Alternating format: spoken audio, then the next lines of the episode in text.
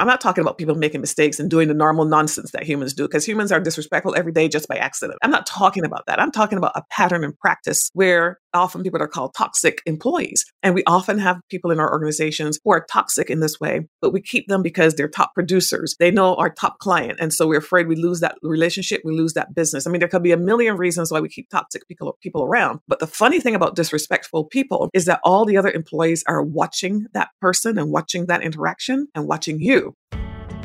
Welcome to the Women Choosing Growth podcast, where we feature inspiring stories of success, challenges of growth, and lessons learned from women entrepreneurs, industry experts, and thought leaders who have been through the growing pains inevitable as an entrepreneur.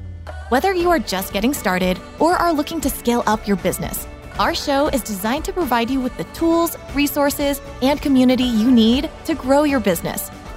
Join your host, Tina Sue, a lifelong entrepreneur and business growth advisor as we explore topics such as marketing, sales, finance, leadership, and personal growth, all tailored specifically to the needs of women entrepreneurs. So if you're ready to grow your business faster and smarter, then this podcast is for you. Thanks for tuning in, and let's get started.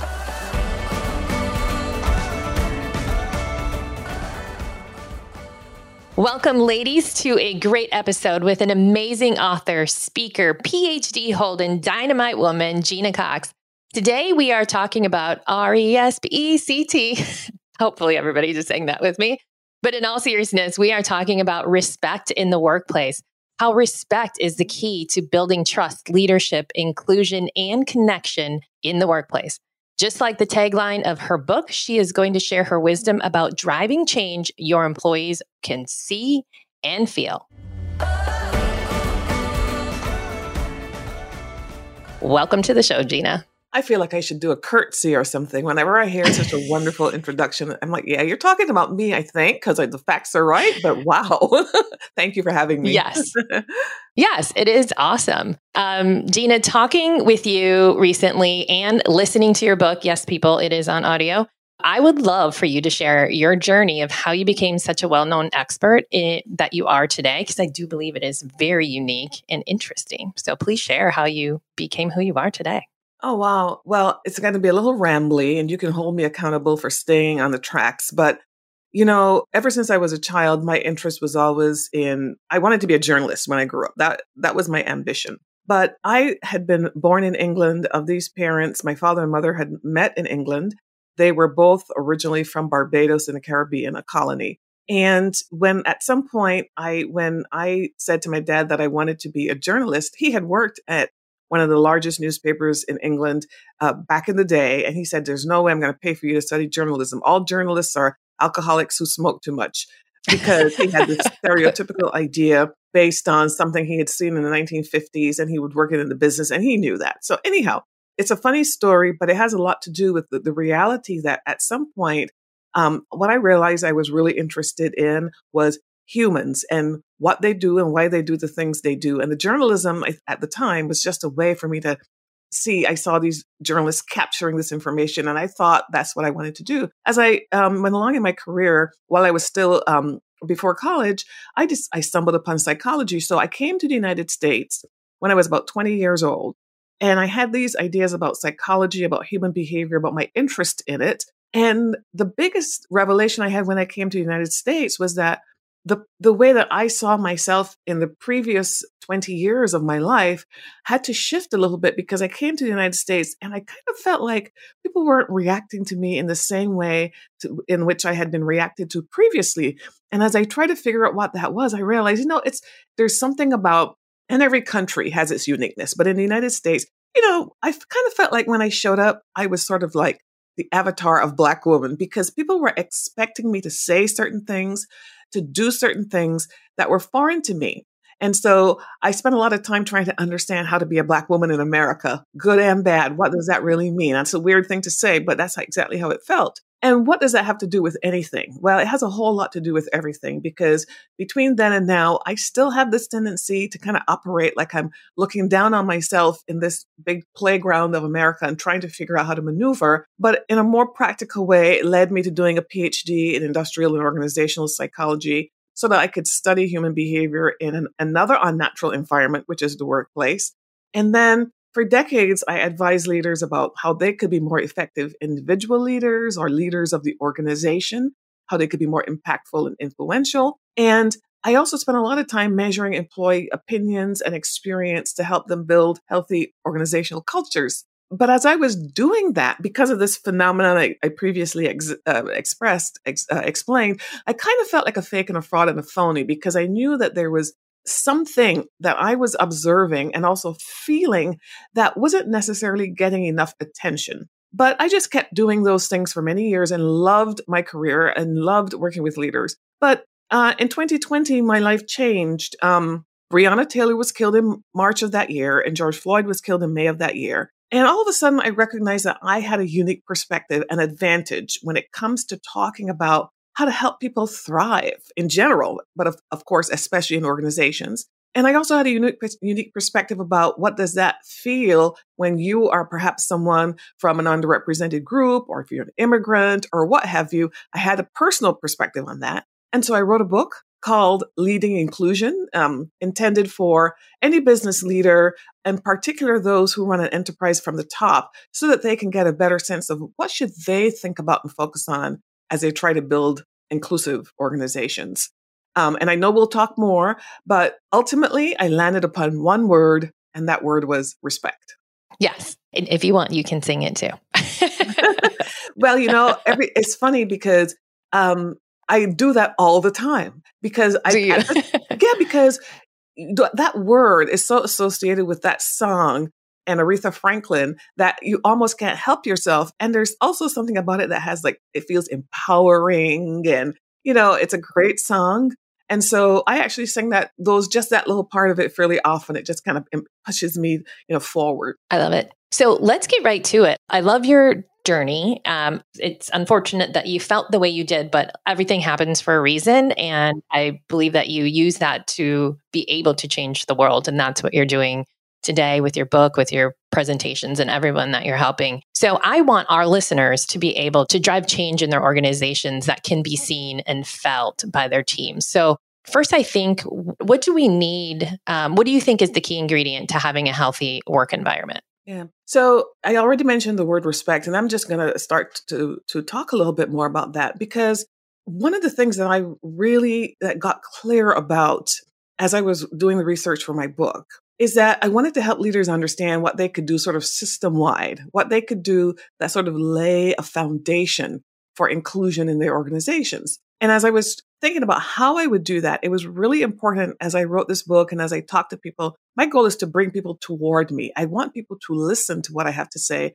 Maybe they would find only one nugget. Hopefully they'd find many. But the last thing I wanted to do was to push them away. And as I was talking to I interviewed several people, both leaders and non-leaders, in, um, who are in, uh, working in corporations, about their experiences in organizations. And when I analyzed the data from those conversations, as well as from the data I got from about 500 people who answered a survey in the summer of 2020, I asked the question, what would you like your leaders to know about your experiences in your in their organizations when it comes to inclusion? A very open-ended question. And when I analyzed the responses, what I noticed is that a lot of the things that people were talking about were about the way that they wanted to feel in the organizations. I don't think that was really necessarily surprising. But when I look more specifically at what were they asking for, a lot of the things they were asking for seemed to me to be respect. They seemed to fall under the umbrella of respect. That was a bit of an epiphany because I I know that most of the time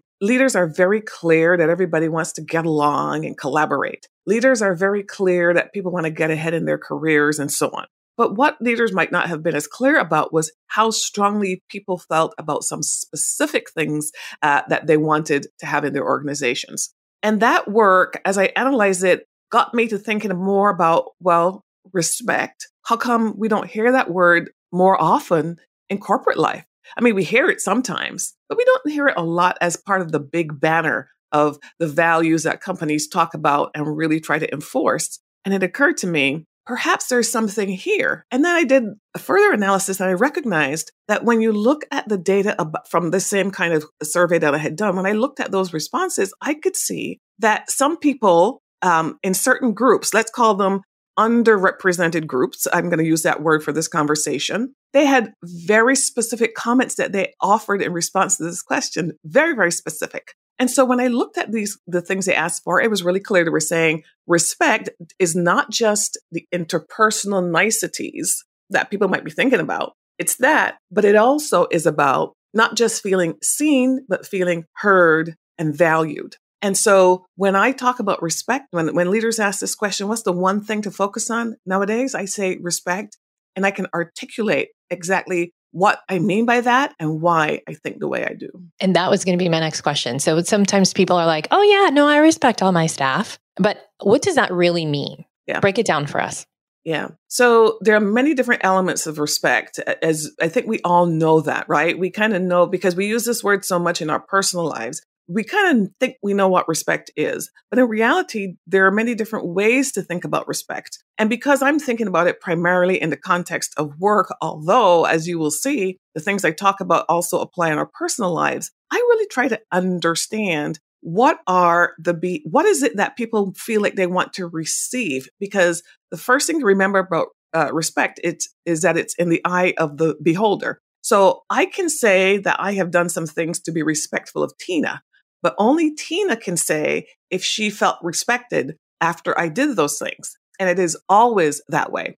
So one of the really important things about respect is that you have to think about it not from your own perspective, but from the perspective of the of the person. And so if you're leading a group of people, it's really important to do what I call these three the three C's. You know, you've got to be curious about people in order to get connection, in order to build comfort you have to, you, it's hard to respect someone if you don't know anything about them, if you don't feel connected to them in some way, and if you don't have a certain sense of ease with them because you don't know what is respectful to them. So that was the first real big aha. And so mm-hmm. when it comes to the, just the that those three things, being seen, being heard and being valued, most of us think respect is about the first part, being seen, like treating me like a human, acknowledging me, being nice to me, saying hello, what I call the interpersonal niceties. And in fact, that is an important part of respect. And unfortunately, we don't all manifest it. In a way, that part of respect is something that we can all strive to give to every other human that we meet, regardless of who they are, you know? Uh, and so I pride myself on every day trying to make sure that I am as respectful as I can be.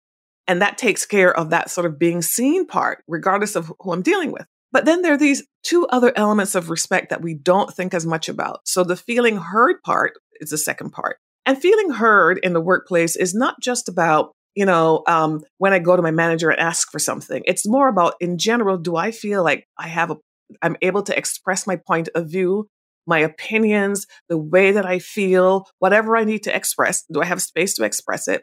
When I express it to my manager in particular, do I get that sense that my manager is listening and then using the information I have provided to in some way respond to what I have offered, not just ignoring it, but doing something with it to make things better, perhaps? And then there's the part of being heard that has to do with making sure that I get credit for my ideas, that people know that I'm capable of generating ideas. There's a whole bunch of stuff that goes into feeling heard in a workplace context and we don't think a lot about all of that um, uh, when we when we think about this stuff. And then the third piece, being valued, it's not just about making sure that I'm paid fairly, although clearly that's part of it. But being valued has both a reward component and also a recognition component. So if you're trying to make sure you you really adequately deal with the valued component of respect, make sure that people are paid fairly and all of that, of course but they also want recognition, and recognition can come in a variety of forms. Gena likes recognition in the form of thank you and maybe letting some other letting other people know that Gena has contributed and done this thing. Gena would think that's great recognition. Another person would say, I don't want anyone else to know, but I wish that you would give me a day off. Or would you mind if you would let my, you know, this other person over here that I really would like to know about me, would you tell that person how positively you think about me? Because it might help me long term in my career. Well, I could never figure out that that's what Gena wanted and what's that, what the other person wanted if I didn't have that connection. So reward and recognition are components, that third component of respect. So when we think about respect, don't just think about the interpersonal niceties. Think about also being heard and being valued.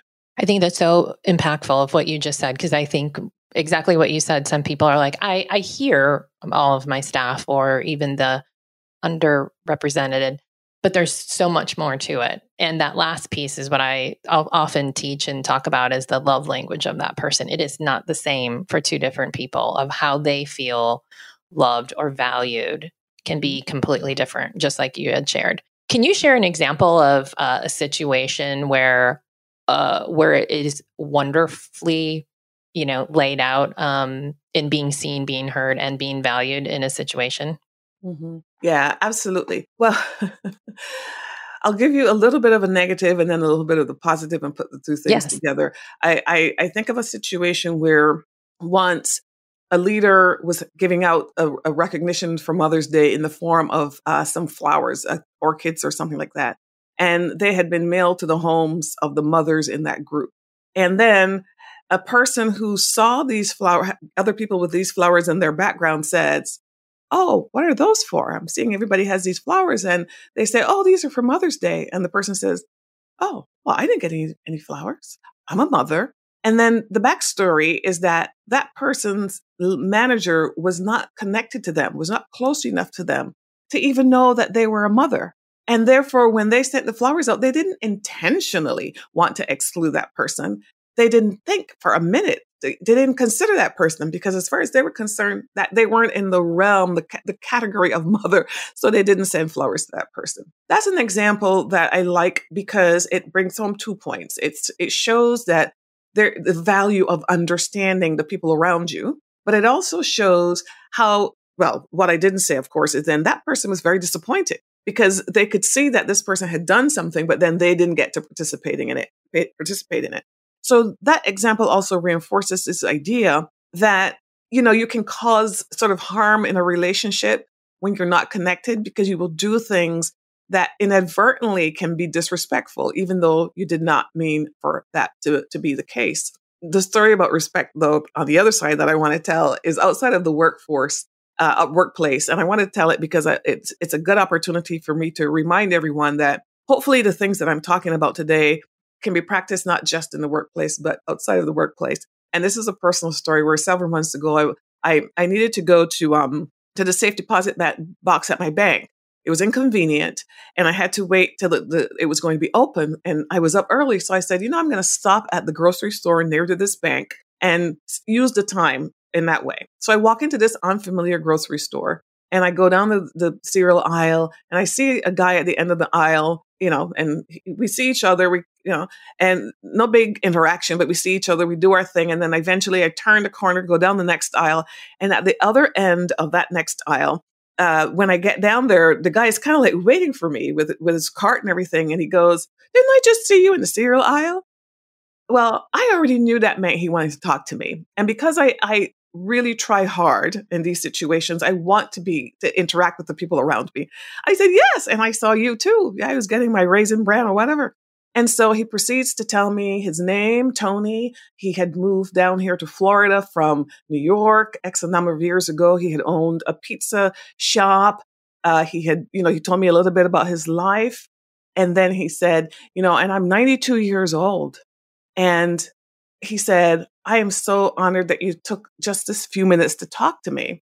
And then he said, I hope you will never forget this, these few minutes that we had together that blew my mind. That situation blew my mind. It blew my mind for a variety of reasons. First of all, I was already thinking a lot about respect and connection, but there was there was something about that. It left me so warm and fuzzy that I still smile every time I tell the story. And what I can't really convey was the look on his face where he was feeling warm and fuzzy. It might be that these were the interactions that he intentionally set up whenever he went to the grocery store because those were his only social interactions. I don't really know but it was important to him. But I got more out of it from, I got more out of it than he did. But the importance, the, the, the significance of, of that situation and what it has to do with respect is that I had already been pre programmed that when I interact, when I meet another person, a stranger, wherever, however, I'm going to try. I'm to, you know, I'm to try. I'm not to, unless it was impossible time wise or something, I'm to try. And so when he reached out, I, as soon as he gave me that clue, I just jumped right in and we had that human connection. That's the payoff. And that's also how I can feel at work. Love it. And Tony is famous because he that story is also in your book. so I do remember it. And it I remember I I was walking when I was listening to it and I, I also got the warm and fuzzies because that's really what we want out of life, right? Is to be seen, be heard, be valued. This poor gentleman, you know, uh, you've made his day and he want. made yours. I think that's mm-hmm. what we all that's want. And we, we can want. do this with our loved ones as well because there's something about familiarity that breeds contempt. You've heard that expression before. And the funny thing about what I'm talking about is that some of these very same things that we could do, we often don't do, even with the people who are closest to us. Yes, agreed.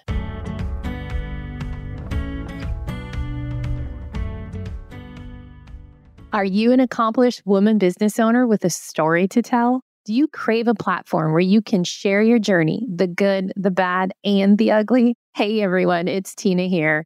If you're fans of the show, then you know we are a show that celebrates the strengths and resilience of women entrepreneurs just like you. As we're getting this podcasting community going, I thought it would be fitting to an extended invitation to apply to join me as a guest on our top 100 podcast platform. I started Women Choosing Growth because I believe that real growth happens when we come together and share our expertise and our experiences. We want to hear your inspiring stories, the challenges you face, and the lessons you've learned on your entrepreneur journey. Whether you've triumphed over adversity or faced setbacks head on, your story has the power to inspire and empower other women just like you. This platform is for you to showcase your achievements, highlight your expertise, and create meaningful connections within our community. So, if you're a fearless woman business owner, unafraid to open up about your path to success, we want you on our show. Go to www.womenchoosinggrowth.com and join our community. From there, you'll be given the chance to fill out the short application. If you believe that you have a story to share, then why not? Once again, it's www.womenchoosinggrowth.com. I can't wait to feature more amazing and talented women in this community. Now, back to the show.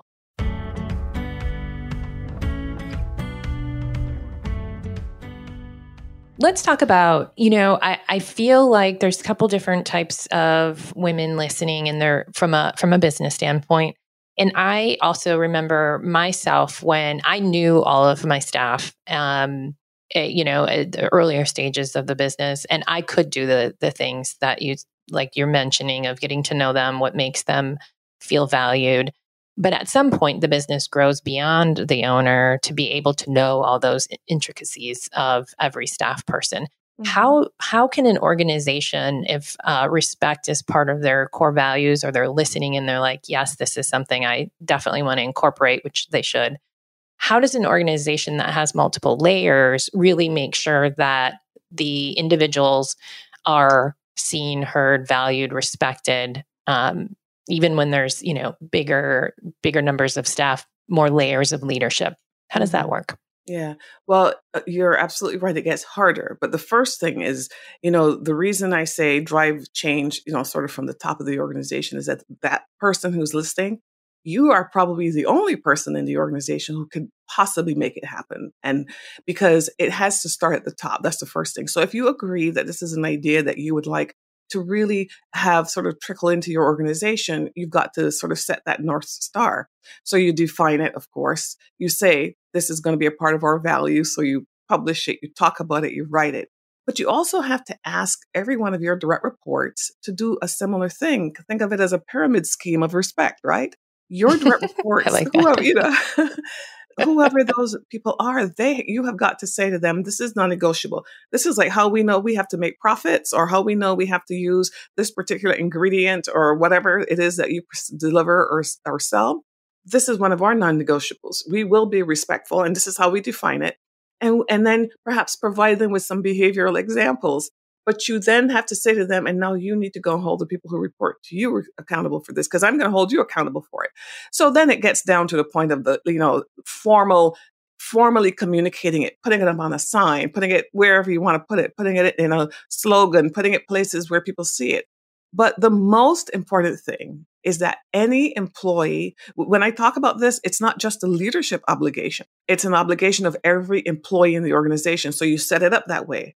It's not just for leaders to do it. And what you're basically saying is every colleague will interact with every other colleague in a respectful way, defined as you define it.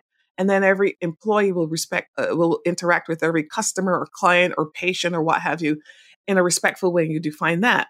So then the next thing that has to happen is the measurement of that. And when I say measurement, that sounds really formal, but it doesn't even have to be. You could certainly put it into things like performance appraisals, or it can be a factor that you consider when you decide who gets a raise or who doesn't. But the measurement that I'm talking about is would want is that the minute anyone experiences something that is disrespectful, that they know what to do with it. You know, if I experience disrespect from a colleague, the, what I would want you to teach your staff to do is if, if a, a colleague disrespects you, talk directly to the colleague and say, I know you probably didn't realize it when you did this thing, but this is how it made me feel. You know, that's sort of like that classic script. So I'm not telling them to mm-hmm. go to mm-hmm. their manager yet. I'm just saying, because we're trying to embed, embed this into the organization where every individual holds every other individual accountable. They can't wait for the manager mm-hmm. to solve these things.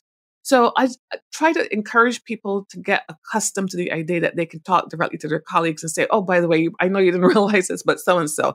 And I know that that is hard, and I'm not saying it's an it's a simple solution or easy to do, but I think it's the place to start. Now, if I can't get the problem resolved, then I go to the manager and say, you know, this is something that happened. This is how it made me feel here's what I tried as a resolution, but nothing got done. I need your help to help me help this person so that we can work together well and be the best producers that we can be for XYZ company. Um, I spent a little extra time talking about that because I know that a lot of times people think they should go to managers and leaders to solve disrespect problems. And leaders and managers should set that foundation by setting the expectation. But I think the ultimate solution to disrespect problems always occurs in one-to-one interactions as a as the ideal scenario and then you go to something else if you can't fix it there. The way that I just uh, you know heard you and tying it back to what you said in the beginning that respect is on the person's feelings, not if someone feels like they're respecting you.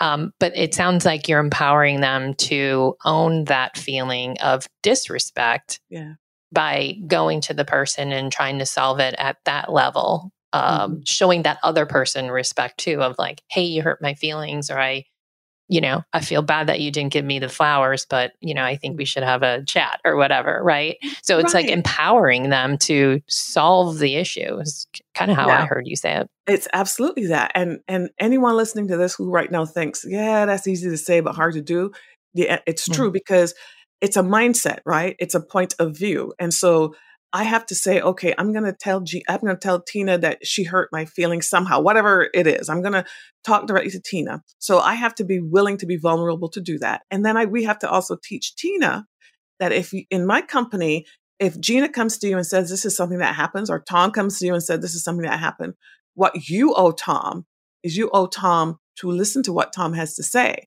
because Tom is the ultimate expert as to whether he had a bad feeling or not, not you. So when Tom comes to you and said, "This is what happened," you have to listen to Tom, and you and the only appropriate response when someone says they feel something about anything, this goes in personal life, is to say, "Well, gosh, thank you for letting me know that. I had no idea. I, I certainly didn't intend to do that, and now that I know, you know, I'm help me help me make sure that I don't do something like that again. Let, I like that language because help me make sure I don't do something like that again. Sounds like not only did I hear you, but I know you're the expert on this. You know, and if you see me doing that again, kick me in the butt, pull my hair. Yeah. You know, those kind yeah. of like try. Uh, if you can find some way to take the heat off the situation, because the other funny thing about disrespect into conversations is that often people go into them in a way that creates that makes it worse not better at the end right your goal is not to win your goal is to communicate how you feel but your goal is to see if you can help make things better and it takes a two to tango on that one yeah basically you're trying to um, help change and to make yeah. the organization you feel better make the other person more, you know, s- stronger in their own personalities um, in a good way, and then make the organization better. So it should be a win win kind of approach. Yeah, I absolutely think that. And I know sometimes I sound a little Pollyanna because I have a very strong point of view about this. Also because I'm an, uh, I guess, a trained executive coach and, and I, I, for a living, help other people figure out how they to deal with people who challenge them in the workplace. You know, it's difficult. And I know that um, there's no win. There's no win. It can't be a win and lose. It's got to be that there's a win win somehow. Maybe not in the first conversation, but it's got to be set up that way for sure. Yeah, and I think too, you know, it's it's great if if you came to me and said I hurt your feelings, I oh my gosh, I'm so sorry. Help me not to do this again. That's that's me wanting to make that change. And I know there'll be times in organizations when that person just does not want to change, maybe even did it intentionally, intentionally or not not willing to change. Yes. That's when I'm I'm assuming and I'll ask you this. My my thought on it is that then as leaders we have to decide if that person is part of our organization, right? Because it, it they're after you know time not like people can't make mistakes but if someone's blatantly not trying to respect colleagues it seems like they're not a fit for the organization if that's the organization's uh, core values am i on track You're for that absolutely right tina um, and i i will dare say that you've hit the nail on the head in that what you're saying is you got to put your money where your mouth is. Your actions have to match. So if you are someone who chooses to make respect a part of your corporate values, know that what this is going to mean is that you're going to be tested to see if you really mean it. And when I say tested, situations will arise when you will have to make the call as to whether does this fit into respect or disrespect category. And then once it fits into the disrespect category, what are you going to do about it? Now, person, anybody can make can be, you know, I'm not talking about people making mistakes and doing the normal nonsense that humans do, because humans are disrespectful every day just by accident. I'm not even, I'm not talking about that. I'm talking about a pattern and practice where often people are called toxic employees. And we often have people in our organizations who are toxic in this way, but we keep them because they're top producers. They know our top client. And so we're afraid we lose that relationship, we lose that business. I mean, there could be a million reasons why we keep toxic people, people around.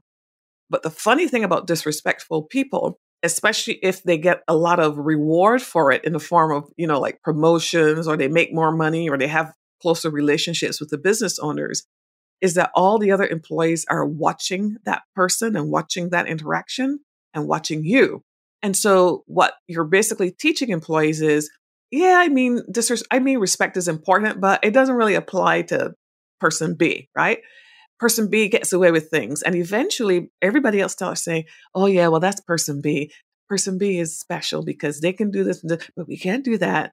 And all of a sudden, all your claims that you value respect are lost and then you lose respect in the eyes of your of your of your team so not to be hard on business leaders because i try really hard in the book and i don't know if i succeed and i try hard in my conversations to convey i don't think i can do your job I don't think any of this stuff is easy when, in fact, it has to fit in with all the other obligations that you have as a leader.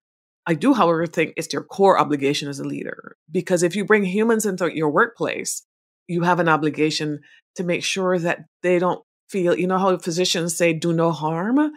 You have an obligation to make sure that your organization doesn't do harm to anyone that you bring in as an employee. Amen to that. Um, the toxic person, talk about it in the episode of peeing in the pool. so we talk about that of how one person can change the entire environment over a short period of time. So mm-hmm. toxic people definitely um, have more power than most people think. Definitely. So another question I have for you is, uh, again, in an organization, how would a leader know? They might feel like everyone is being respectful.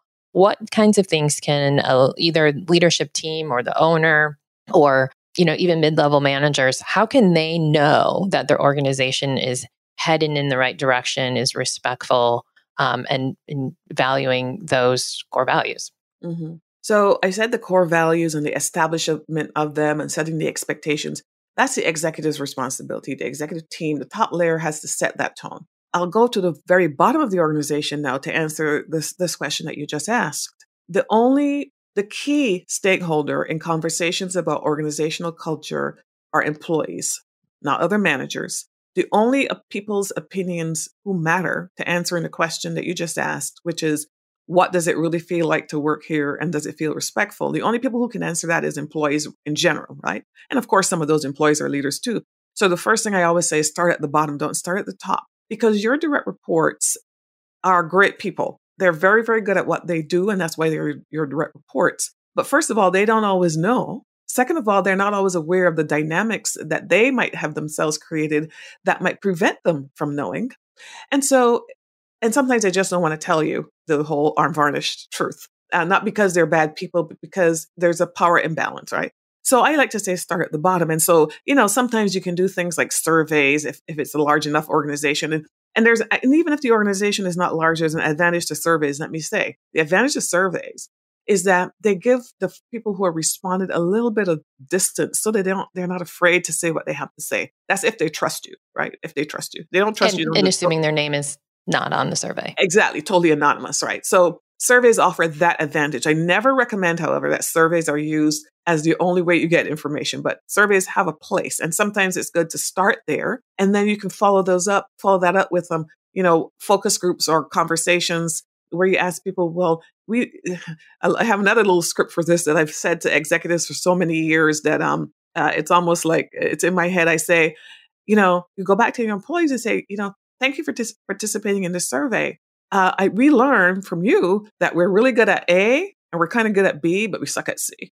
And now that we know this, we're going to do something because we want all of those buckets to be A buckets. And so we're going to start having some conversations with, with you and you know, because we've learned so much, I want you to know we're going to do something with this information. And so you can look out for these conversations and blah, blah, blah. Because the, the second most important thing about surveys or even focus groups is that you must do something with the feedback that you receive from these generous employees.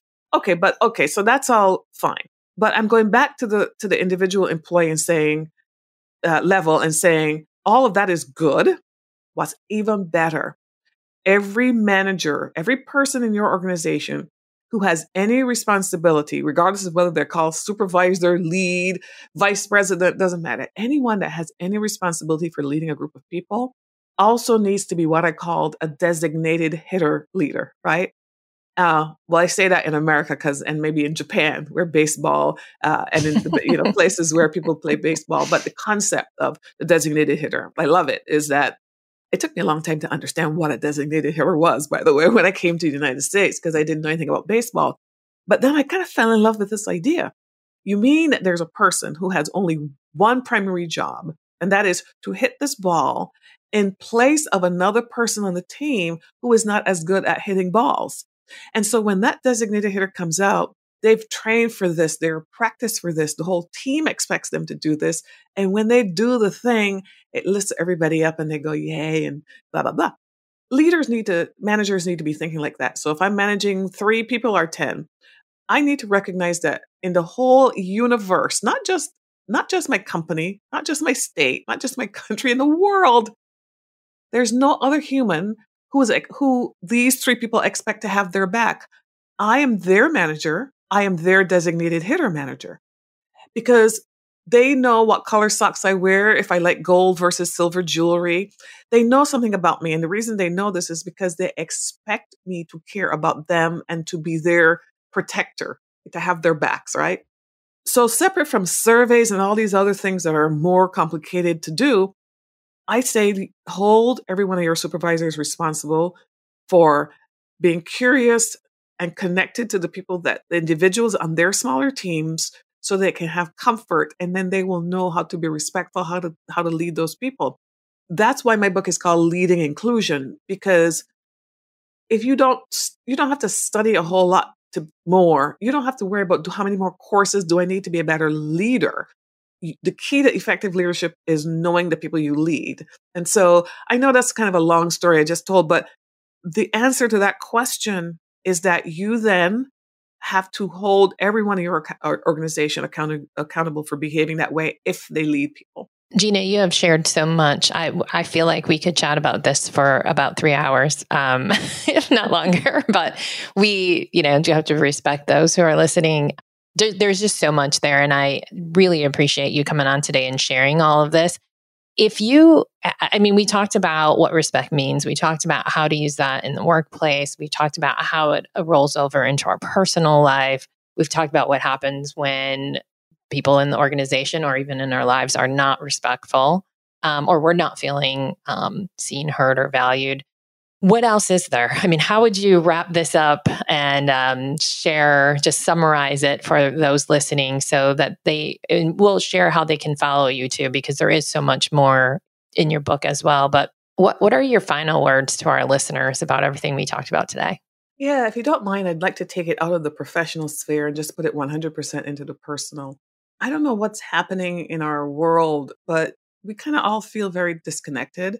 And so the ultimate use of this idea, I, I hope, is that anyone who hears it thinks about, well, what can I do today to put a little bit more of that respect vibe out into the world? Because I might not get it back 100% of the time, but I might get it back. But, but I'm not even worried about if I get it back. I'm just worrying about putting it out there because I want to be uh, the catalyst that makes things better, right? And so on your next flight, your next airplane flight, your next train ride, your next, I don't know, I'll say bus, uh, just in case uh, uh, at some cities, um, lots of people are using these services, but wherever you are in that public space, but I'm like, I like the plane because it has some physical constraints. You sit down in that seat and you just determine before you get onto that flight, I'm going to turn to the person next to me and say hello. Mm-hmm. Just that. That's all I'm asking you to do. And the reason I say this is because what I observe we do, and I've done it, we sit in our plane and we our shoulders go together really tight. We look at, uh, at the other person with the corner of our eyes. We might say absolutely nothing. And then we fly up next to that person for three hours. We get off the flight and we disappear and we're gone. But if you turn to that person and say, hello, or whatever, you open up all kinds of possibilities. I'm not saying you got to talk to them for the whole flight. I understand what that's about. But I am saying that the thing that will make the difference is a really small interpersonal interaction with people that can get things going in the right direction. The last time I did that, a guy gave me a whole package of crackers on my flight back from uh, Seattle. but I actually met someone who very still friends today. It's probably been about nine years. Wow. Random, was not in the mood to talk to anyone. Neither was he. And we ended up like chatting for some reason and talked the whole entire flight. And there's a whole story behind it of I was I was actually headed to Florida. He had a friend that needed something. I, it was in my area where I was flying, not where he was flying. I'm like, I can go check on that friend for you. So oh, wow. totally random yes, oh, I, I, was like, I can help. Like, I, am right here. So, and we have stayed connected, chat a couple times a year, nine years later. So, yeah, that's a that's a great example of what we're talking about because it doesn't it usually doesn't take much and i think all of this falls into the category of respect of that first level of respect which is just seeing the other human being and knowing the possibilities that you know interacting with that could, person could be a positive thing rather than assuming it, that it will be a negative. You know, just that is all it takes to get started. You never know about the other person until you actually open up that conversation. Mm-hmm. I love it. Um, Gena, people, where can people find you and, and download your book um, and follow you on your journey? Oh, thank you. Yeah, the book is available wherever books are sold. I think that's what us authors are taught to say. But you know, Amazon, wherever. so um, Amazon and your website. But, yeah, but um, you can also go to my website to find me. My name is Gena with an E, G E N A C O X, and that's also my website, genacox.com. And on the front page of my website, I have a form. If you want to get a copy of my free companion uh, ebook, that talks a lot more about respect. Very a lot of details in there, probably more than you want, but from a business perspective, it might be useful. Um, I'm also very active on LinkedIn, uh, so that's another way to get a sense of my style and the things that I like to talk about. I'm not totally a wallflower in terms of my opinions, uh, but my opinions are all about leadership and effectiveness. That's my that's what I focus on. Uh, so those are some ways to get hold of me. Oh, and you know what? You should mm-hmm. definitely mm-hmm. check out my TEDx talk. I, I, keep forgetting to tell people that I have a TEDx talk that came out a couple of months ago. I I have seen it, and I will put it in the link in the show notes of this oh, episode. Yes, it's awesome. You look great on stage. Oh, thank you. Well, I appreciate your time today, Gena. It has been fabulous and very impactful for those who are listening. I appreciate it. Oh, it's been an honor, and thank you. I hope you enjoyed today's episode. Please be sure to hit subscribe on your favorite podcast platform so you never miss an episode. The Woman Choosing Growth Show is not just another podcast, it's a tribe of women helping each other grow. So please share this podcast with all the women entrepreneurs that you would love to see succeed. If you'd like to know more about customized business advising through Cultivate Advisors, download business tools, or sign up for upcoming events, visit www.womenchoosinggrowth.com. Once again, that's www.womenchoosinggrowth.com. Remember, we are in this together. See you on the next one.